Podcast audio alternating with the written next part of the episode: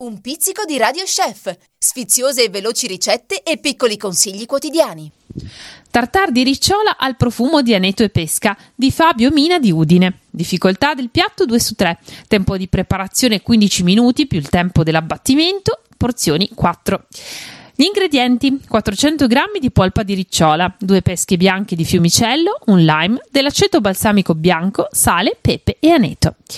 L'abbattimento del pesce, lo ricordiamo, è una lavorazione obbligatoria per degustare in sicurezza il pesce crudo.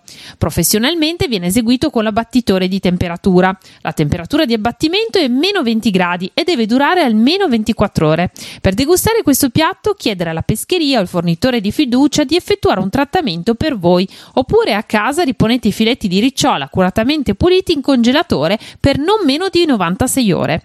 Per questa ricetta, tagliare a cubetti piccoli la ricciola battuta e le pesche.